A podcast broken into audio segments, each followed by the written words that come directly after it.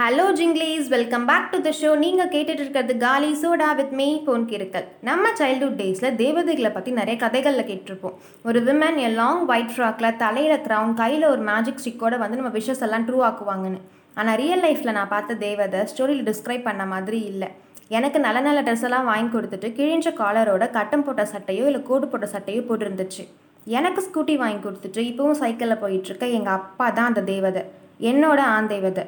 அதே மாதிரி தேவதைகள் எப்போவுமே தலையில் கிரீடத்தோடையும் கையில் மேஜிக் ஸ்டிக்கோடையும் இருக்கிறது இல்லை பல நேரம் தலையில் பெரிய கொண்டையும் கையில் ஒரு தோசை கரண்டியும் வச்சுருக்கோம். எனக்கு எப்போ பசிக்கும்னு என்னை விட அந்த தேவதைக்கு தான் நல்லா தெரியும். தப்பு பண்ணால் சில நேரம் அந்த கரண்டியை வச்சு அடிக்கவும் செய்யும்.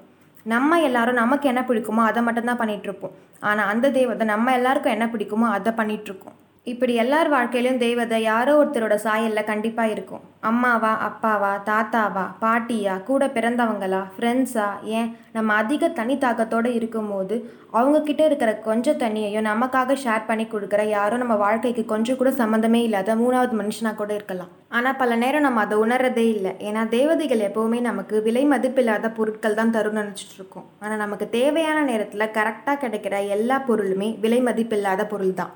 நம் தேவைகள் சின்னதோ பெருசோ அதை பூர்த்தி பண்ணுற எல்லோருமே தேவதைகள் தான் தொடர்ந்து பேசுவோம். ஸ்டேட் யூன் டு பொன்கிருக்கல்.